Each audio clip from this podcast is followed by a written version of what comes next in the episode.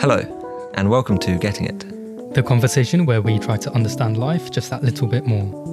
My name's Dan, And my name is Saban. and we're both medical students based in London. And in this episode, we're joined by Jerry, a medical student with a master's in neuroscience who also has a special interest in art. In today's episode, we discuss the universal nature of art, how it affects us, and art's position in different cultures. Good evening. Hello, Ah. uh, hello, Saban. Hello, Dan. How are you doing? I'm doing very well, thank you. And um, We have to ask it for a third time. Hello, good Jerry. evening, good evening, Jerry. Oh, hello. I guess you guys didn't forget about me. Thank you for that.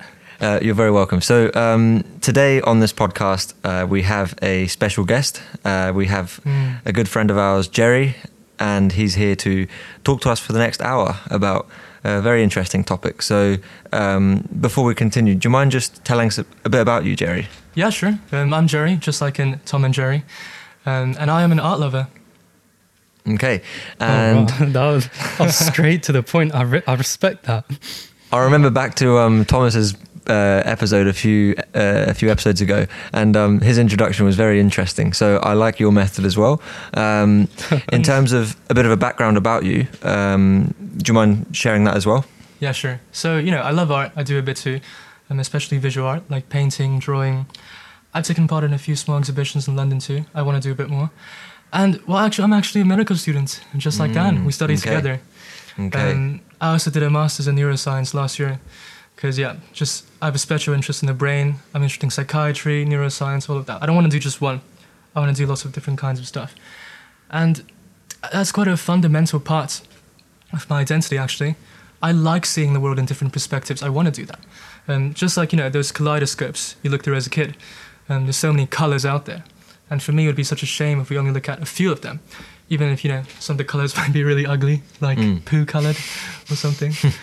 um, so um, I guess that would be kind of the theme of today. Not kaleidoscopes or nasty colors, but different perspectives. I'll talk about a few of my favorite, but those interconnected ideas of, you know, what art really is, what it's for. And I'll let Dan, Saban, and you guys uh, think about it a bit too. And I think whether you're a complete stranger to art or kind of an amateur enthusiast like me, um, or an artiste in the flesh, there will be something for you to take away here. And I think um, I'm quite looking forward to this episode personally because I've known Jerry for a very long time um, at uni now, and it's something that Jerry's very passionate about. And as a result, I've seen uh, he's always been showing me art pieces, or I've gone to some galleries sometimes, and I see how much meaning people can take from it. And for me, it sounds silly, but it's something I'm almost a bit intimidated to talk about sometimes because, it, yeah, I don't know if you if you don't know anything about it, it can seem a bit confusing, or at least that's how I've found it. Because yeah, I don't know what people are taking away from uh, a certain piece of art. So yeah, that's what I'd like to kind of figure out today is a bit more about what to do when I look at a piece of art, or understand why people spend their whole lives making art, and what do people get from that? Why does it influence so many different cultures across the world and how how they all express themselves so differently through it. So yeah, um, I don't know, Saban, do you have much experience with art? N- not really, or at least what most people kind of think about when you say the word art, you know, say classical paintings, that kind of stuff, are more in the realm of, or at least more experienced in, you know, digital type of art, photography, videography, animation, that kind of stuff. So w- whenever it's come to the more traditional arts, I've always been a bit like, I don't really get it, or I don't really find it that interesting or that nice or anything. And for me, I always thought it was just for me in art in general. But then I realized, no, I really do like photography. And, you know, in certain parts, I can find it really deep. But I've never had that same kind of connection with the more, you know, classical uh, side of art. So I- I think this will be quite interesting because obviously there's a lot of overlap, I guess, in terms of, you know, why people do it, what you kind of gain from it, and why, you know, you would go about doing a certain like photograph something in one way compared to the other or you know make a video in one way compared to the other and everything. So yeah i, I guess that's kind of my experience. One thing i do want to mention i think what really changed my experience about art because before i was thought was like nah art just really isn't my thing. And that was at the time when i was really obsessed about you know photography. But then uh, especially street photography but then i i was watching some dude talking about it and he said um, what you capture in street photography is more a reflection of yourself rather than the people you're capturing and that environment you're in. Mm, and agree. then I started looking at my photos and I was like, huh, okay, yeah. And then, you know, I'm starting, uh, I'm going through trying to capture these certain things or certain things within the environment in a particular way or changing the perspective so it looks like that person is doing something else compared to what they are actually doing. So that is actually showing more of a reflection on myself or what I want to want the viewer of that photo to see. So and then at that point I was like, oh okay, maybe I am kind of into this art thing overall. So I guess that's my kind of experience with it overall. Hmm, yeah, it's like a form of projection, isn't it? Um, it's kind of um, whenever you take a photo, there's always a bit of your own narrative in it. You can never capture an objective moment visually. Um, the angle you're doing it in, the lighting it's in, um, how close it is to their face, for example. Yeah, it's you're always putting a part of yourself in it, and that's one of the definitions for art, I'd say. Okay, um, I think it'd be fun to start today with a question that everyone dreads being asked, um, but I quite like asking. So, guys, what do you think art is? Okay, so um, it's definitely a question that I don't really know how to answer it. But if I if I'm being forced to, then I would say it's a way that you can express yourself, whether that be an emotion or telling a story. And I don't think it has to just be um, a painting or a sketch. It can be music. It can be singing. It can be sound. I don't know. It, yeah, just a way to express yourself uh, and ex- tell something about yourself or tell a story. That's how it appears to me. What about you, Saban? Uh, good question. I don't know. To give it like a singular definition, is that even possible? I guess it's some kind of supra real visualization or expression of something within the real world. Okay, that's interesting. Um, so the answer is you're both correct. There's no Oh, right answer. Yes. yes. Full yes. marks to both I of knew you. it. There's Okay. very many definitions, and um, yeah, I want to preface this first. Uh, um, I don't actually have a proper answer to what art is. You know, in case you thought I did. Um, if I did have a right answer, I'd definitely be on a bigger talk show. Um, Okay. like Mm, not in, offended. In, in James Corden's backseat or something, you know. Um, I actually don't really like that show, but yeah. Um, no, this is meant to be kind of exploring and discussing some of the ideas out there, like what you said about self-expressing, and what Saban said about you know turning the reality around us and kind of and putting that in, and, and visualizing it. So these are two definitions of the many there are, and I'm just going to be sh- um, talking about some that I particularly connect with, and just some yeah, just some out there. Okay, so first of all, I think um, Dan, you kind of mentioned that you know when you go to an art gallery, you might feel like you know when I'm not really sure what to get from this painting. It feels like maybe someone, people, other people know, so it's a bit awkward to ask or something, and that you know maybe not everyone gets art. Well, I, um, I, in some ways disagree with that in the sense that I feel like art is actually a very universal concept. I don't think it's that only some people can get it, or that it requires a certain background to get it. And I'll give a few reasons why I think it's so universal. Um, first of all, um, I'm asking lots of questions, but here's one more. Um, have you guys, even when you were young or when you're now, have you ever put your hand on down onto a piece of paper and kind of traced around it? Yes, I have. I remember doing it. Yeah. Yeah, it's quite a natural thing, isn't it? You just take a pencil and kind of, you got your hand, you got the paper, and you just kind of want to do that. Well, um, we've been doing it for a very long time, for thousands and thousands of years. There are these incredible caveman paintings from all over at least 10,000 years old. There's the um, Pettakere Cave in Indonesia, there's um, Lascaux Cave in France, Cueva de las Manos in Argentina, and countless more. These caves littered all around the world created tens, twenties, thirties of thousands of years ago by our ancestors. And they all contain paintings. And interestingly, all these paintings that are thousands of miles away from each other, um, there's no way they could have, you know, Mm. communicated with each Mm. other. They're almost all on the same topics, the paintings. They're almost always animals that these people live with or hunted, and their hands. You see, on it's really amazing to see. Um, I'll show you one of the photos here. So this is in um, the Argentinian cave, the Cueva de las Manos. And you can see there's, you know, there's 30, 40, 50 people or something putting their hand on the wall and imprinted there.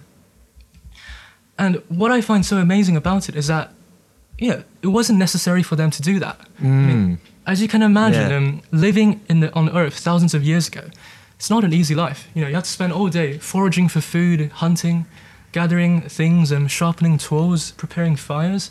It's hard to live, but despite that, they took, yeah, Uh, uh, Keep going. Sorry. despite that, they took countless hours out. They crushed minerals to form pigments, and then they painted these incredibly detailed paintings. So this is just the hand stuff. There's also things like buffaloes, of reindeers. And you know, some of the paintings on these walls are like four meters high up. So they had to build scaffolding and such. Um, And something I'm, I want to know about this, I'm not sure if you could possibly know the answer, but um, in terms of the intention behind doing something like that piece of art, do you think um, that there was probably no reason for doing it, or do you think they were trying to um, record something, if that makes sense, like um, Completely, yes. like a census almost or something? No, like I know what you mean. Yes, um, and that's something you know scholars have debated a lot about. Obviously, we have no real way of knowing why these, why our ancestors tens of thousands of years ago did all of these paintings. There are some ideas. Um, one, they think it might be a hunting ritual. That before you go hunting, you like, you like um, draw your target or such like that. Could be a way of testing out these pigments, that the handprints. But um, many of them, including me, I think it's something to do with kind of leaving your mark. You know, kind of showing that you were there, and you know, it's and like we said before, it's such a natural thing. Um, seeing your hand and having a way of recording it and just recording it, and that's you, that's your hand. Um, yeah, so at least the way I choose to interpret it is kind of their way of uh, proving that we were there. You know, this was us, and it came. It's clearly innate to them and us. Um, yeah. And and those were the the hand one. Um, you mentioned that they often do animals or Mhm. do a, a, a human body. Um, are there any examples of like a sort of complex artwork in, in a cave or something? I don't know if that's a silly question, but um, was it almost always something like a human figure or an animal, or was it ever like a concept that, that you, you think that, that they would try and draw? If that makes sense. Mm, yeah, I think I know what you mean. You're asking whether you know what what they did was just recording things they saw around them, Yeah, or if they tried to express things in it. like like Um, do an imaginary animal or something like that. Right, right. Well, again, like I said, you know, we don't ever know, we can never know the intention behind why they do it. It could very well be that um, the way they drew the animals, the people, it was to show a certain emotion. Um, for, or, for example, we don't know the intention behind the hand marks. It could be to show, you know, isolation. It could be showed togetherness. We don't really know. But in terms of really abstract things, you know, like strange shapes, to my knowledge, I don't really know of anything like that. But that's a very interesting question. Um, so, you know, this concept of a universality of art and kind of how it being innate to us and how it might be a way for us to leave our mark. That actually ties into the way that I got into art in the first place. I thought it could be a fun story to tell. So, for the longest time until I was about 16, 17, I've never really cared too much about art. Um, I mean, I, I just thought it was kind of like, just like pretty things, and like um, I thought I wasn't very good at it. I never went to art class or anything like that. Um, but that really all changed with one experience and it was when I went to Vienna um, with my then girlfriend.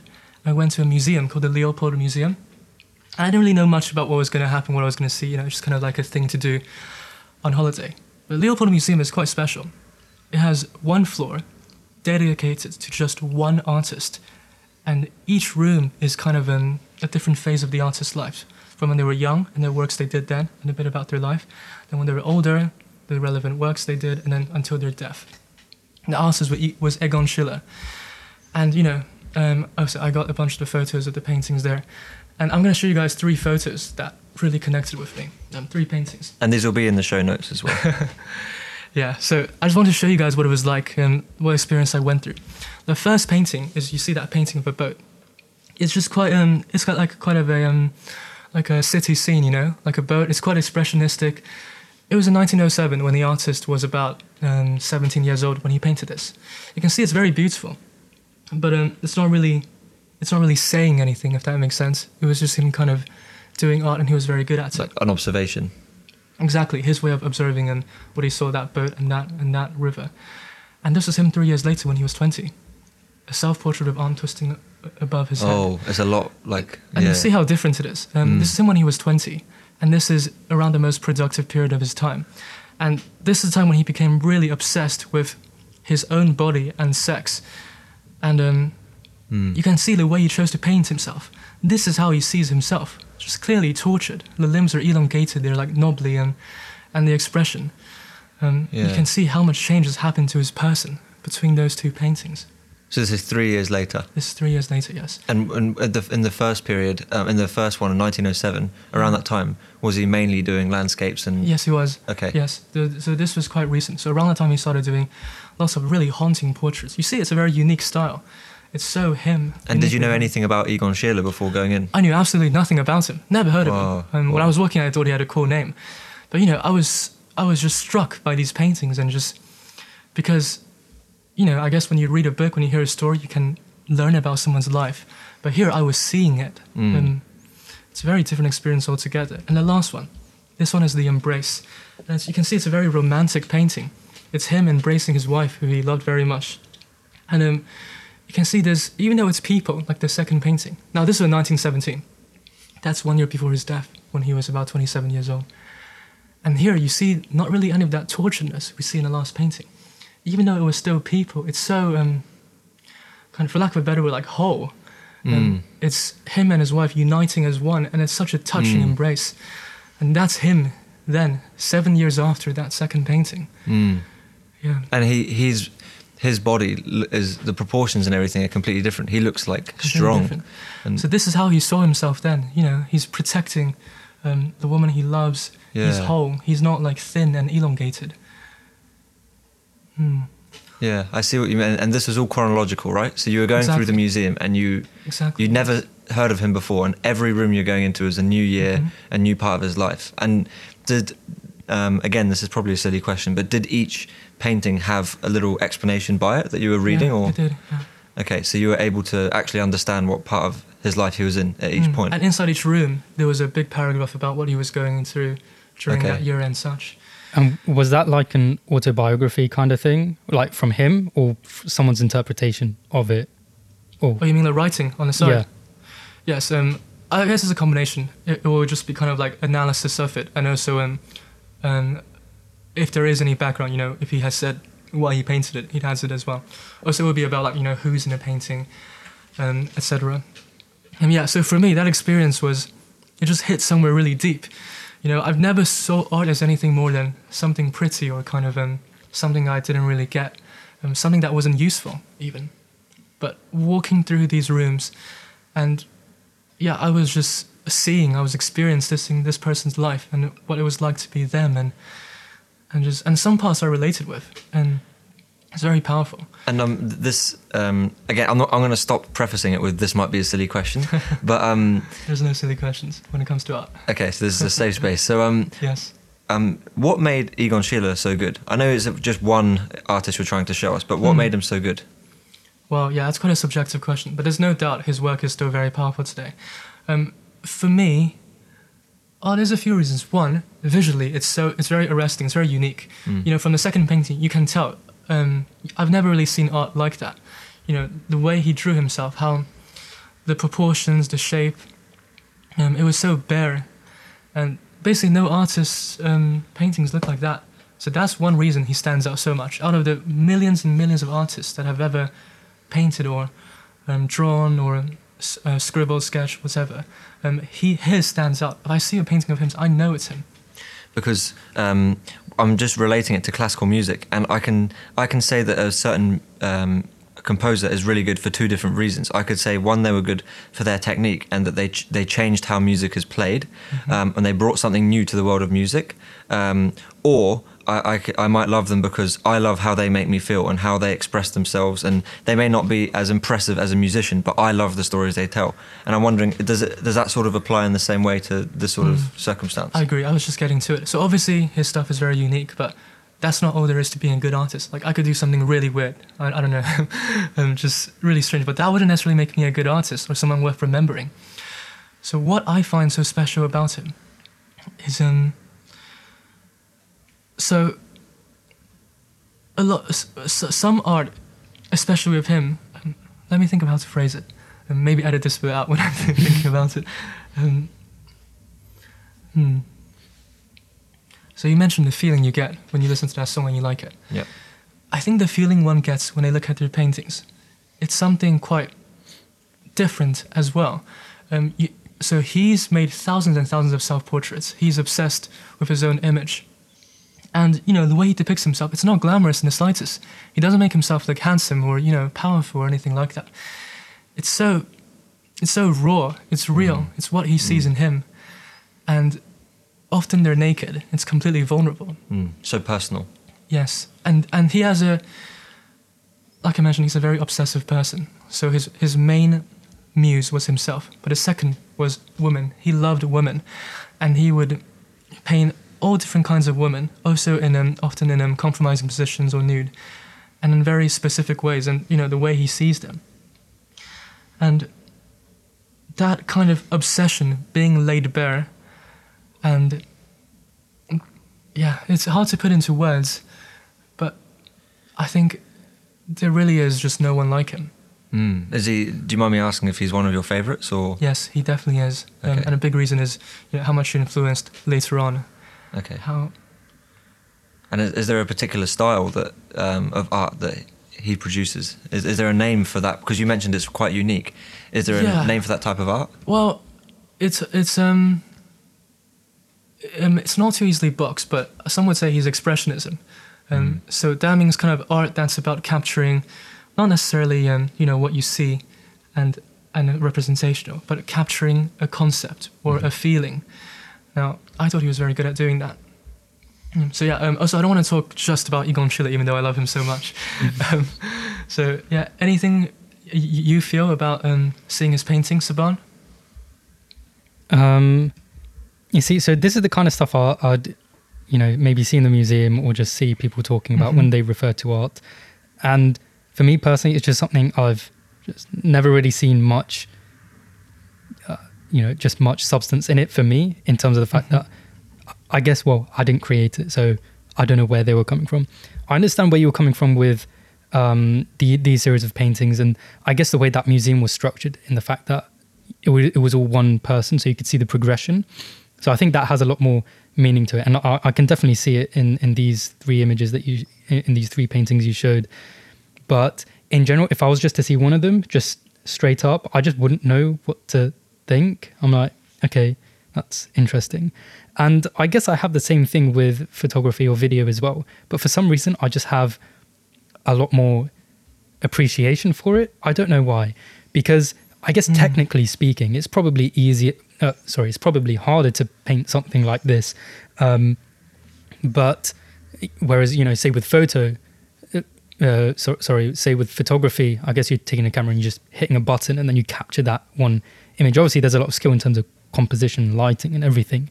But you know, having to do each stroke by hand is a very different matter in terms of technicality, I guess. But yeah, so I, I can appreciate that side of it. Especially, like, there are some artists who do, you know, those really hyper realistic paintings and stuff, either portraits or just of objects. And I'll just look at that and I'm like, wow, that's so like the the amount of Mhm. skill they have. And I would say be, that. Yeah. That's actually my, my least favorite kind of art, probably the ones that are very hyper realistic. And the reason is, um, I mean, if I want to see exactly what something is like, I just take a photo of it. Probably, um, something that's hyper realistic. I feel like often it doesn't, it doesn't tell me anything. And I think for me, good art is meant to, um, um, it's not just, it shouldn't just be a recording of a thing. It should be, you know, there should be something infused into it. But sorry, I interrupted you. I was just gonna. Can I interject a, second time? Um, with the joke, it's just I can imagine um when cameras came out. I bet the hyper realistic artists were scared. Really like, oh, oh, man. we're coming. We, our job is disappearing. Anyway, yeah, taken by. AI, basically. um, yeah, so yeah, I, I understand there's not really much to it, but what I really, what I can appreciate is the absolute skill required in it and the attention to detail. And obviously, it's the same kind of skill set, you know, applied in a different way with these more, say, expressionistic kind of drawings. But because I'm not the one directly expressing it, for some reason, I just find it really difficult to relate to it, which is why I probably never really appreciated it. But say with hmm. something with like photography, and you know, you can get pretty abstract, abstract, say, street photography style photos. For some reason, I can still relate to it and still kind of appreciate it in you know in the more expressionistic kind of way because I've I mean I don't know why I guess one of the reasons why is because I can you know kind of encapsulate or you know, imagine in my head the process behind taking it, what they went through to create that photo, or say the kind of environment they were in. Why I don't really get that with paintings and stuff, I don't know. But I can definitely, I, I like how you went through the progression because I definitely gained a lot more from that. Whereas if I was just to see a singular one in isolation, I'd probably be, oh, like, oh, okay, nice. Mm, that's fair. Yeah, I guess how you want to approach art, and it's kind of like a spectrum. On one end, it's just you. It's just it's just how it makes you feel. It's just how um, you project your own feelings and what you think of things onto it. And on the other end, when it's solely what the artist intended, it's solely what's on there. And um, hmm, let me think of say. This is not really related, but something else I thought of is um, so there's a quote about art that I quite like, and I think kind of relates to this conversation. It's it's that um, art is not a thing, it is a way. So it's kind of a medium of of expressing and you know and kind of and and um and yeah expressing our emotion expressing concepts but it's not the end all and be all there's ways like photography there's ways like music um, and i don't necessarily think these are um, mutually exclusive from each other i think the way you when you saban when you see a, a photo that you really relate with that really that really hits you i don't think that process is separate from um, if another person sees art and they really relate with it and they really um, really hits them.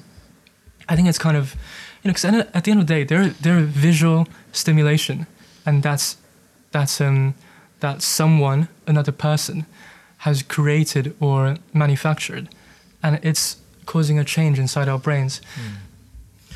Um, that brings me to another thing I wanted to talk about. Um, visual art in particular, I think, is actually very special. So obviously when you talk about art, it can mean kind of painting, it can mean music, it can mean so many different kinds of things. But for me, I think a reason that visual art is so powerful. So this isn't just my opinion. It's an anatomy of the brain. So you know the cerebral cortex in the brain. It's kind of like the main part of you know that defines us who we are, how we perceive the world, how we think. So the main part of our brain. You know, there's like the front bit, the frontal lobes, and there's like the parietal, temporal, there's occipital. There's four main parts and one whole part of it is dedicated to just vision, the occipital part at the back. So, of the entire cerebral cortex, about 20% is just for vision and interpreting it. And if you also count the areas that integrate visual information, so for example, combining visual and touch, like hand eye coordination, or combining vision and emotion together, if you count all of these together, that takes up over half of our brain, about 60%. So we're so wired to interpret images, to process them, to perceive them, to draw conclusions from them. That's part of why I think, you know, visual art is something that can be innate to us. We're literally wired to do it. And primates who have brains like us, like monkeys, and, and they, they can paint as well. It's quite, it's quite funny. Mm. And, and they learn, they get, they get better at painting. Wow. They're better at containing the paint on the paper, they're better at mixing colors that look good together.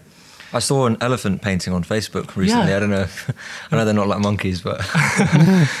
yeah. Well, elephants actually, many of them have more neurons than we do.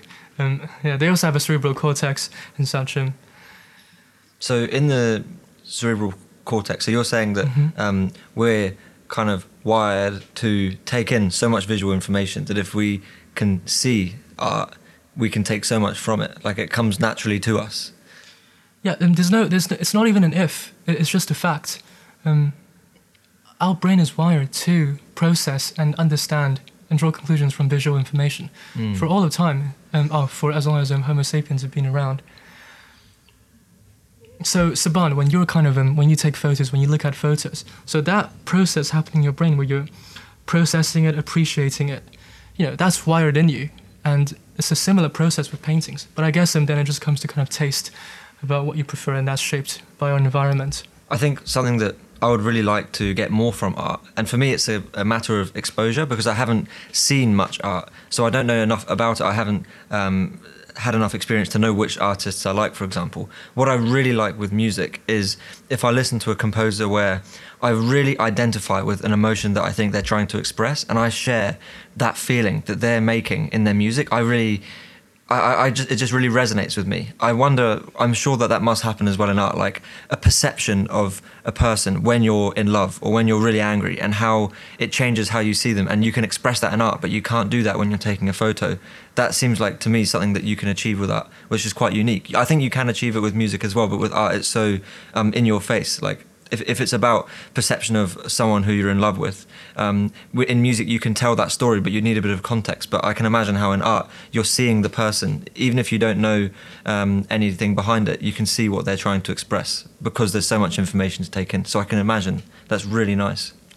Yes, definitely. And so, trying to separate music with visual art, and it's it's um, it's like um, it's it's a fool's endeavor in, in some ways because you know the basic concept is the same. It's um, modes of, you know, expression or modes of um, of, yeah, modes of expression, and the big difference is the is the type of stimuli you're using, the the sense that you're that you're um, expressing it through. One is through um, hearing, of course, and the other is through vision.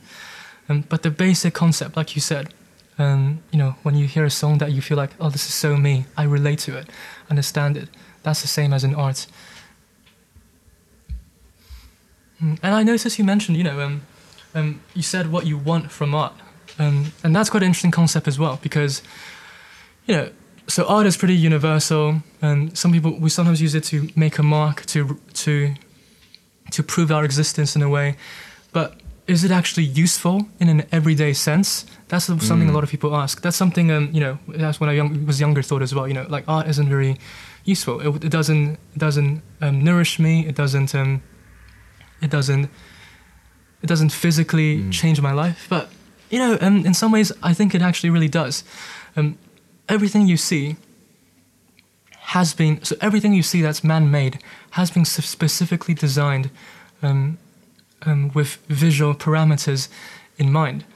Um, even back, I'm going back to the, the cavemen again, the, the ancestors, because I think, you know, I think this really um, helps show a point that even though our world is so much different to theirs, that there's some, uh, finding common ground between us, it shows that's whether something is truly universal or not.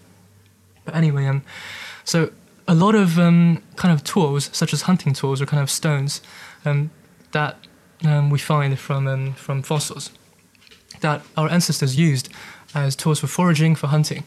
Can find that you know because they shape them. They don't just pick up a rock and use it. They would try to make a rock sharper, rock sharper. They would try to kind of um, make it a certain shape to make certain actions more easily. Oftentimes, we find out these tools that they've fashioned, they're often symmetrical and in quite an aesthetic shape. And there's also research done into it why they do it like that. And there's no practical reason. um, There's no reason for you know um, a, a sharp thing used to used to kill used to kill a bear for it to be symmetrical. There's no reason for that. They spent the extra time and the um, the effort into it just because they thought it looked nice. It was aesthetic, and and really aesthetic. It's actually a big part of how we how we even survive in this world. Um, being able to see patterns visually, for example, seeing um, um, um, seeing whether a plant, whether because often when you see a plant with a symmetrical knot, can tell you whether it's okay to eat, for example, or um, if you're in a partner, if their face is quite symmetrical, that can be an indicator of them being having not good genes and being able to um, produce healthy offspring. Just in so many things, aesthetic comes into it, so it's natural to us to seek out or create um, good aesthetic. And there's been studies shown that um,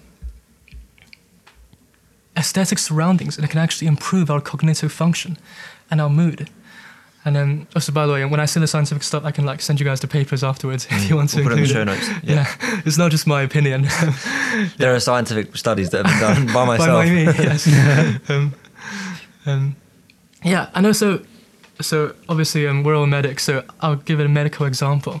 Um, in Wales recently, there was a study done on kind of patient um, healing times, pa- times it takes for a patient to be well enough to leave a ward, um, in kind of older wards and hospitals versus newer, newly refurbished wards, and everything else equal the wards and hospitals that were more aesthetic, had more paintings on there, etc., more nicely designed, um, patients often took less time to heal and, and leave it.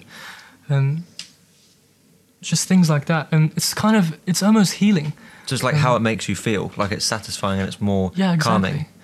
Yeah. And that can be a direct impact on your daily life. It can be a direct impact even if you don't notice it. And many times you will notice it, such as um, if, a, if a road sign is well designed or if, um, yeah, things like that. And just building on to what I said about the aesthetic making us feel nice, um, there's, there's a few other studies. I'll quote one more. There's one study that kind of um, measured um, skin responses of, of people responding to seeing buildings that are either like um, really kind of um, I don't know what's the word? You know those old concrete buildings that Mhm. just came up in a hundred at a time back in, when all the countries were poor, so we built to house people. Mhm.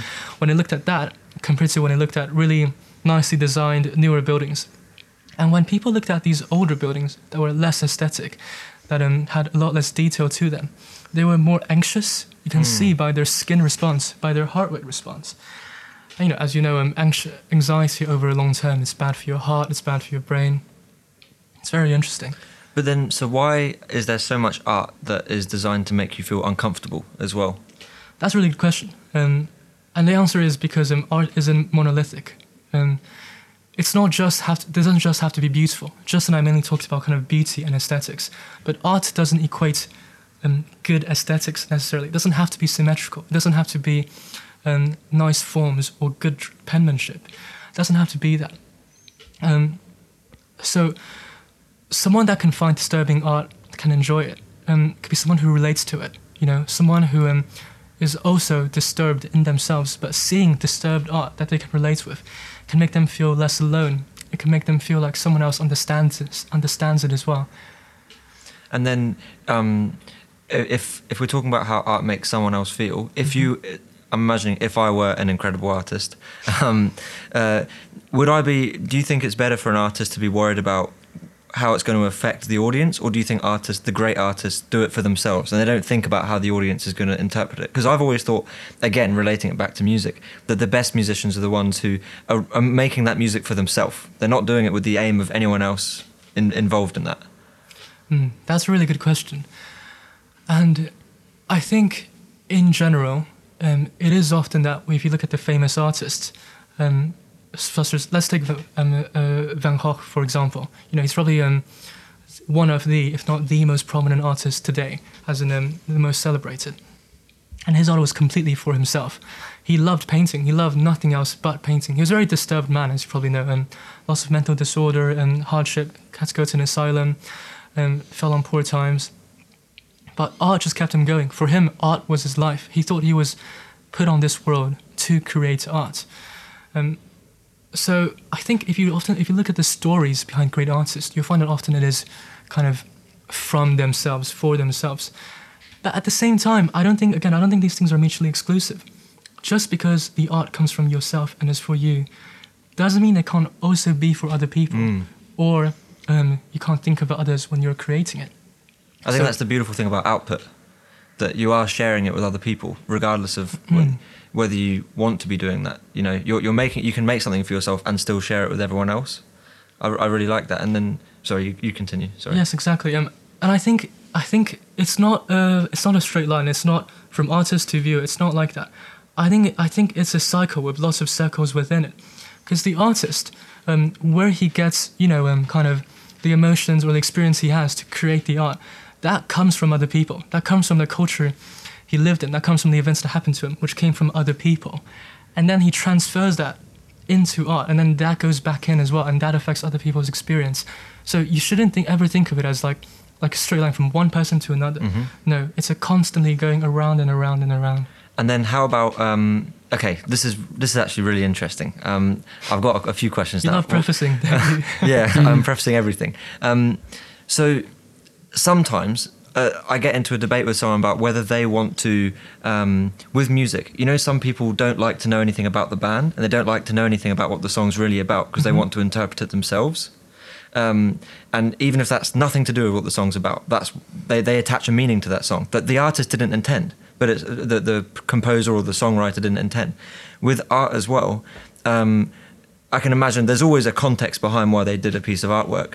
Do you sometimes like not knowing why an artist painted something and you get your own meaning from it, which is probably very different to why the artist produced it, but it's you've taken it on for yourself now. It means something personal to you and you don't want to know what it's about, do you think context is always important when you look at art, or do you avoid it sometimes?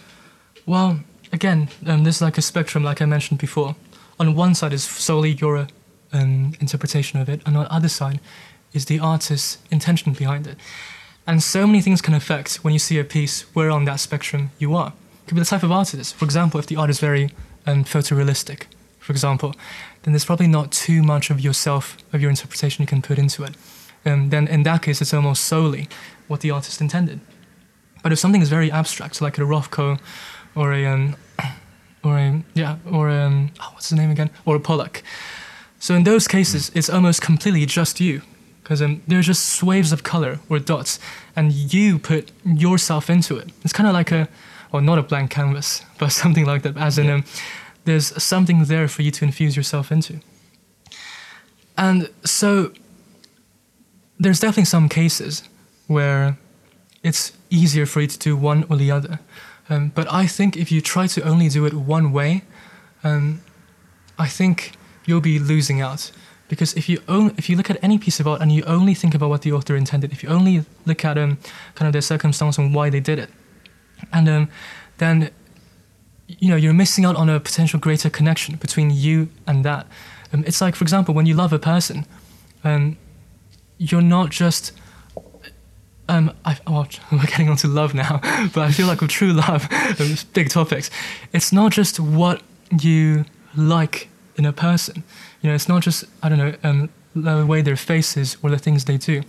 Often, what you love is what's between you, kind of um, mm. how they make you feel or your connection, how you interact with each other. Mm. And so I think that applies maybe not as much of art, but definitely to a really large extent in that you know, by just focusing on one side of it, you're losing out on the other part. And same goes the other way. If it's only just your interpretation of it, then you're missing out so much too, you know. Um, yeah, and it works, it works both ways. That is amazing. It's amazing how you can just spend your whole life making art and telling a story about yourself, and then you can have a, a person, a parallel person, doing the exact same thing about their life, and the two, the ways they express themselves are completely different. That's so fast. Like what you're saying about um, Jackson Pollock, and then you've got someone who does very realistic art, and they both might be telling a similar event like love completely differently. That exactly. is really fascinating. Yeah, but if you ask Schiele to draw art, it would be so different to, for example, if you ask maybe Da Vinci to draw art. Wow. Um, yeah. Completely different. And their, their techniques and everything must just be completely different the way they interpret it. That's really cool. Uh, wow.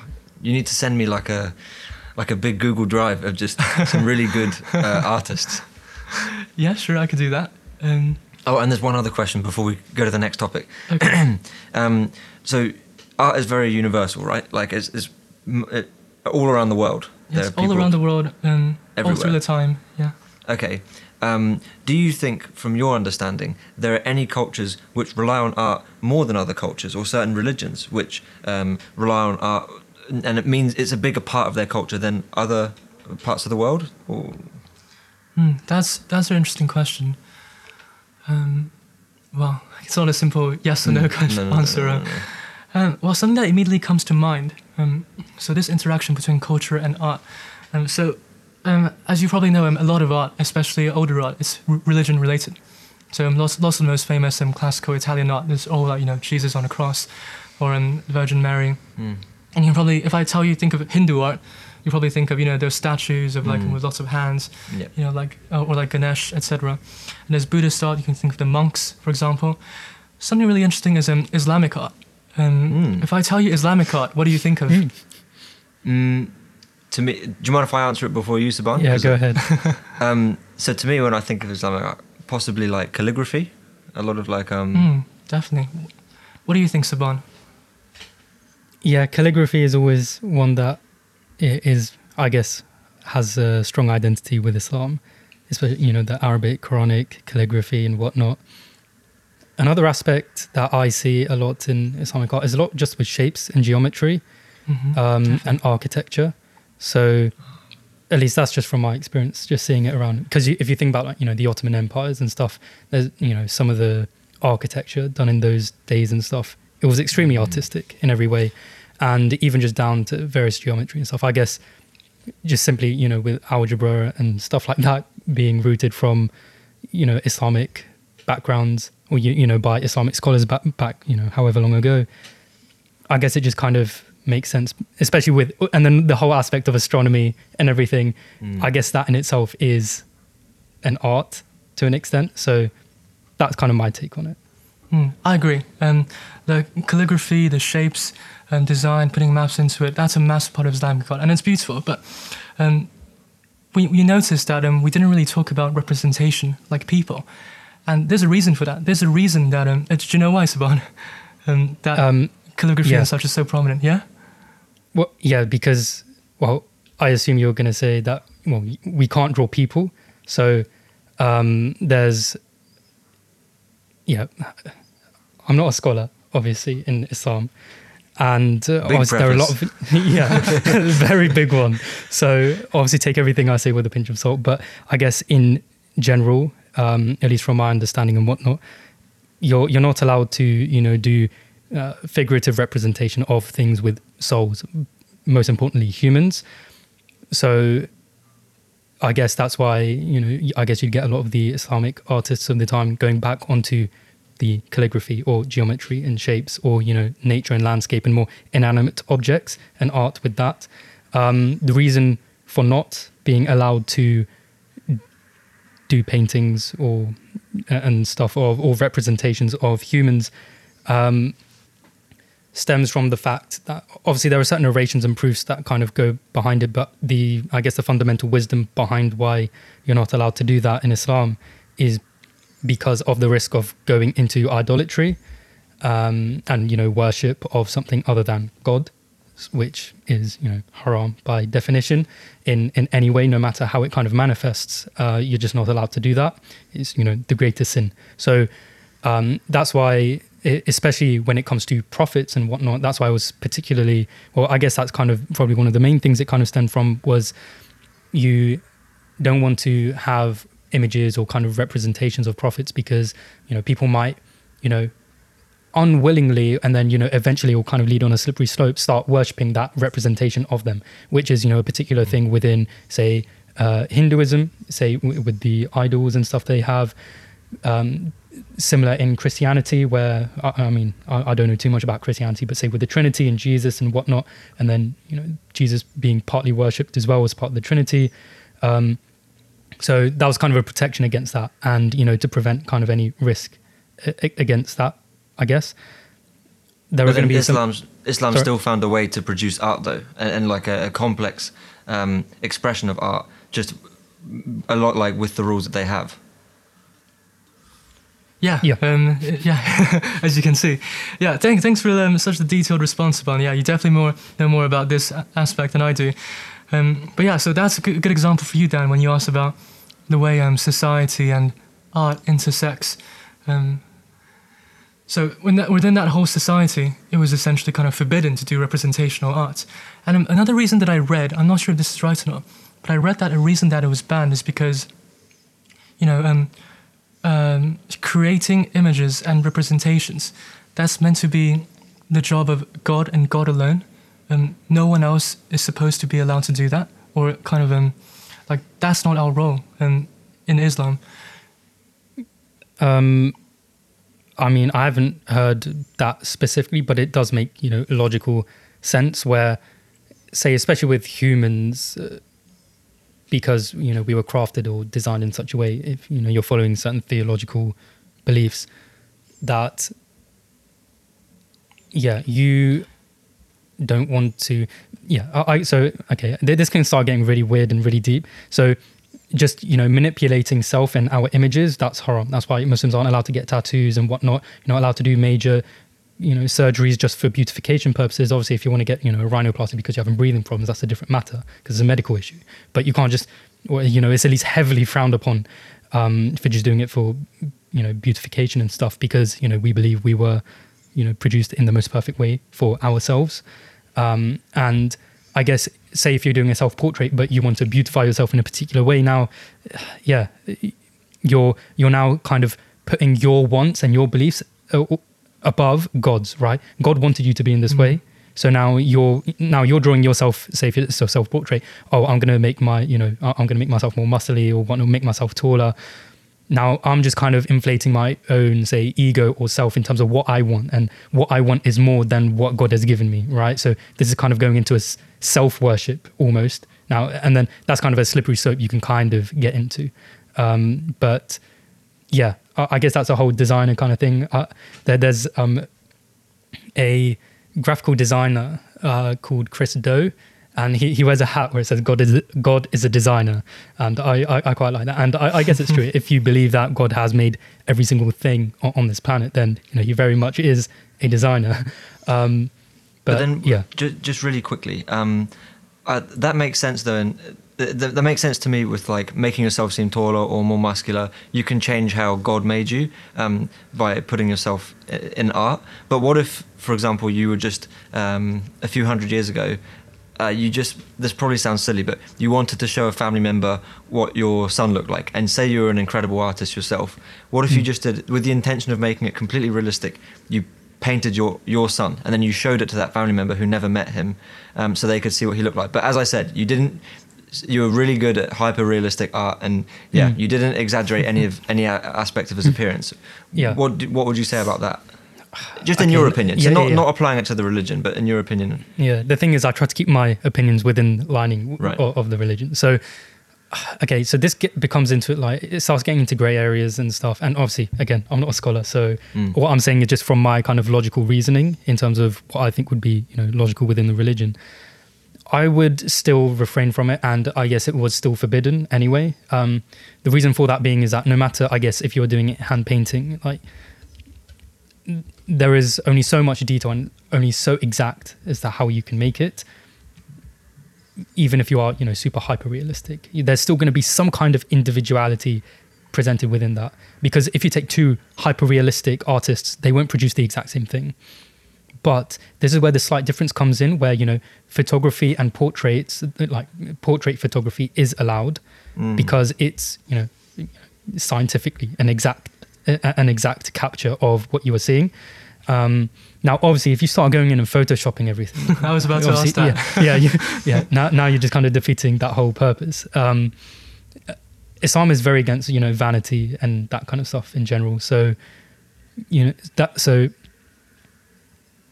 yeah. Now, now there are other things where okay, so you can take a photo of someone, and it, because it's an exact capture, and if you leave it like that, then that can be used for you know references and stuff. References, as in you know, like, oh, this is what you know my great grandchild looked like, or, or something.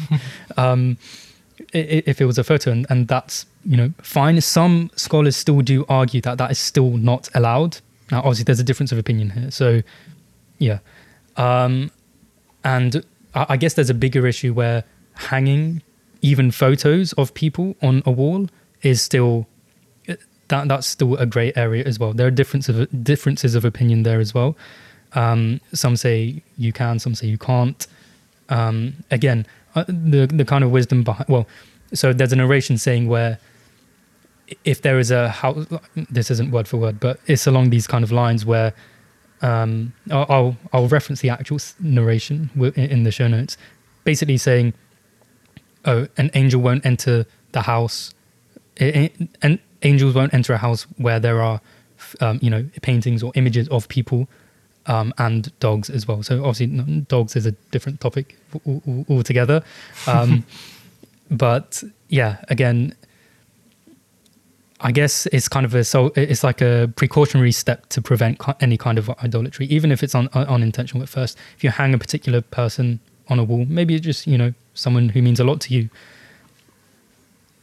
it could lead to stuff. Obviously, it depends, but I guess it's better to be safe, safer than sorry. So, um, yeah, that that's kind of the take on it to a certain extent. Hmm. And maybe that kind of environment, like that attitude towards art, maybe that's the reason for the way you interpret art today, and maybe why you're more open to photography. But I don't want to get Freudian or anything. but yeah, it's so interesting, isn't it? Um, mm. is it, um, it is. Yeah, I, I yeah. think that. So, I mean, I've never really looked at it uh, in that kind of way, or maybe, maybe that probably has shaped how I kind of look at art. I, but the thing is, in terms of the Islamic aspect, I never really put that into my kind of field of vision until a few years ago, like three, four years ago, before that, I just didn't really, you know, have much knowledge about it and whatnot. And back then, I didn't really, you know, think too much of art in general. Although I did think a lot about photography. But even then, a lot of my, you know, what I find aesthetically pleasing, you know, is just a lot of geometry and Yeah. Mm. shapes. Like especially like you know, ha- have you ever seen like Kufi style uh, Arabic calligraphy? Is very like blocky and geometric and stuff, Mm. rather than the you know classic fluid type. I really like that, even though I cannot read it whatsoever. You've It- it always just- liked that sort of stuff for years, though. I would Yeah, say, I have, even at yeah. school, you liked it always. Yeah, I, I don't know why. I've always liked that kind of geometry. Whether it's just because, well, I mean, it probably has partly to do with Mm. my upbringing and whatnot. It's not that I've never seen portraits or anything, or never been, you know, or been shunned away from seeing portraits and stuff. But I guess when I see things of like, you know, certain, you know, you know, everyone likes a sunset photo, but yeah, I guess when it comes to like I guess you'll see on my Instagram and see when I take photos of build I really like taking photos, photos of buildings just because of the Oh, geometry involved in looking at it. yeah, yeah, at Saban.com. Um, links in the show notes. so yeah, I, I really like taking photos of buildings from really, really weird geometric angles or even just really simple buildings from angles you wouldn't usually see. It I don't know. It, it just suits my Hmm. brain, I guess. I do enjoy it. That, that makes And- sense. Yeah. Yeah. Another takeaway from what we were just talking about, it's a bit silly, but um, I I guess in some ways, um, um, um, in Islam, they almost interpret, you know, if you do certain kind of art, like you're playing God. Um, it's quite interesting to think about. Every time you sit down and you draw a face, or if you um, generate something or manipulate images in such a way that isn't realistic, in a way, I guess you are playing God. You're creating something that's never been there before. Mm. Um, yeah, that's sure to um, make a few of my friends who are in art school a bit feel a bit better about themselves. um, okay, um, another thing I thought of, I should have mentioned while we are talking about the effect beauty has on kind of your health, your cognition, and your mood, is um, there's a really interesting field in medicine um, about art therapy. And so now this isn't just kind of experiencing art around you, it's physically doing it, like painting or doing music. So we're finding out there's been more and more studies about art therapy and its effects on people who are ill. And we find that reliably um, in even randomized trials, so like the gold standard, we find that art often reliably improves mood, improves cognition in um, patients with diseases like schizophrenia, with depression. It even helps improve pain in patients with dementia. Um, there is such something so powerful about it. And that's a field I'm really interested in. I remember working in a nursing home, and um, sometimes uh, about 80 to 90% of the residents had dementia. And um, every week on a Thursday afternoon, they would sit down, people who wanted to would come downstairs and sit down and draw. And almost every single time, they would leave the room in a better mood and um, in a better state than when they came in. I know that's completely it, you can see anecdotal, but yeah, that's, That's really true. that's really interesting. It's true. That Again, ties in. I guess the main message that I keep talking about during this podcast is just, you know, how in some ways innate it is, and no matter if it's subconsciously or consciously, um, it's, yeah. Um, so that leads into maybe the final quote I want to say. Um, I don't know where it's from. I just saw it somewhere years ago.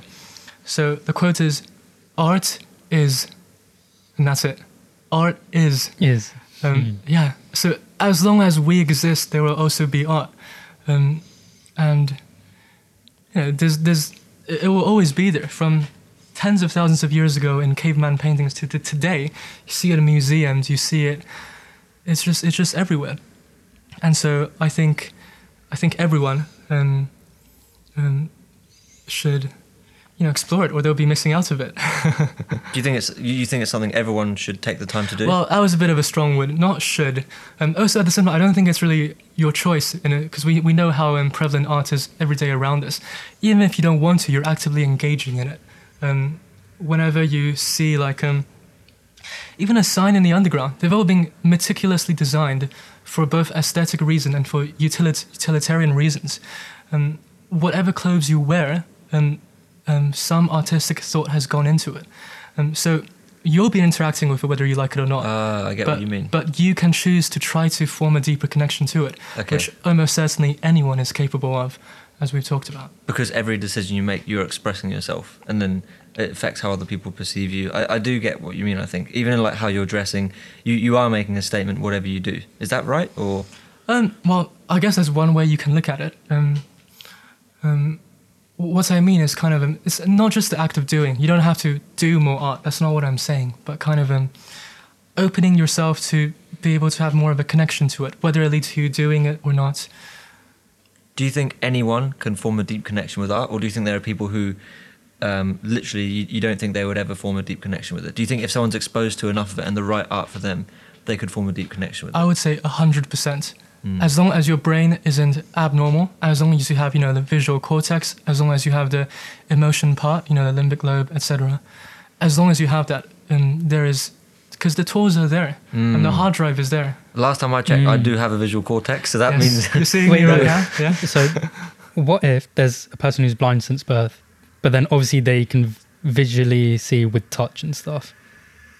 Hmm, that's a great question. Mm. I mean, I Mm. didn't really ask a question, but yeah, I was implying a question. Yeah, what happens then? Hmm, That's really interesting. That makes me think of um, something something else I learned a few years ago. Um, basically, I just w- I was wondering whether blind people dream. People who are blind dream. Mm. And so I looked it up, and apparently, if you have been blind since birth, then you don't dream in um, in things you see. You dream in voices, so you don't dream of seeing anything. But if, if you've been blind after some time, you know, so halfway through life, Mm. then you do see in your dreams.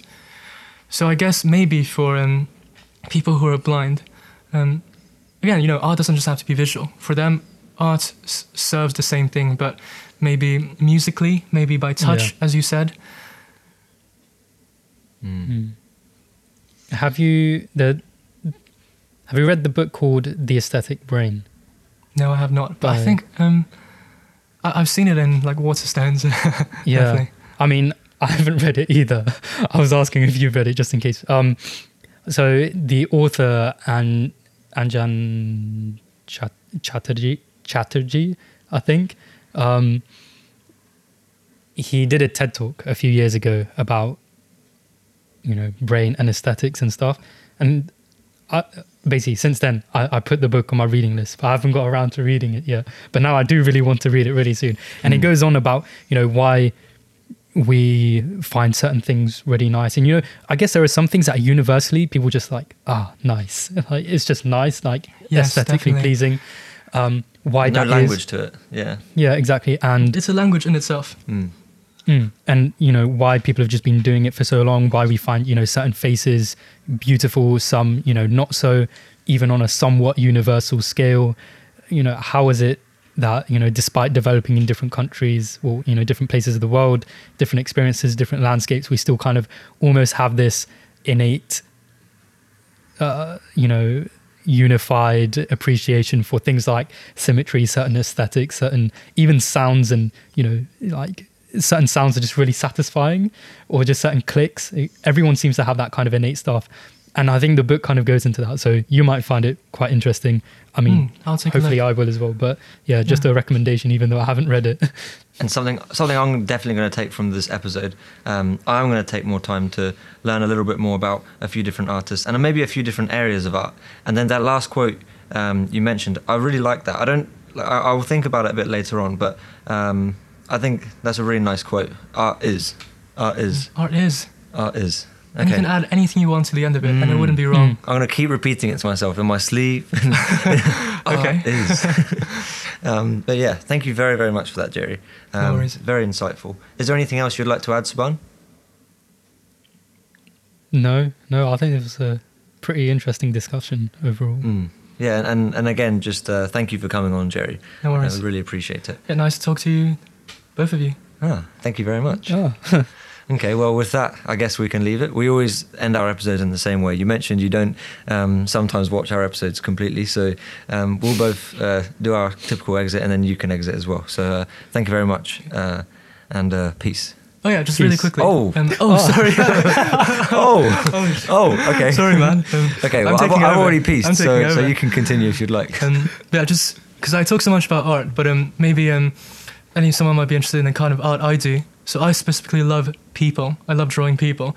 Um, so um, yeah, um, Islam wouldn't be too happy about Yeah, that. no, Maybe I love issue. people. And yeah, if you guys want to check it out, um, I'm, I'm not doing it too much recently, but um, I have a little Instagram, um, jerry.yi, Y-I, um, dot art. So yeah, if you're interested. Um, I'm not professional or anything, but I do very much like it. Mm. Cool. And we'll link it down in the show notes as well. Nice. Okay, I'll, I'll, I'll give this one more go. Okay. All right, take Um, two. So, take two. Thank you very much, Jerry. Everyone, don't forget to check out Jerry's Instagram if you're interested.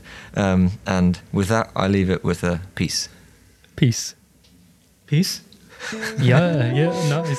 Thank you for listening to this episode of Getting It, If you enjoyed this episode, or didn't. then feel free to leave us a rating and review on the Apple Podcasts app or on the Apple Podcasts website. We'd love to hear your thoughts, ideas, or questions about anything we discussed, so feel free to email us at thoughts at gettingit.co.uk. You can also reach us on Twitter or Instagram at gettingit underscore pod. You can find all the links in the show notes.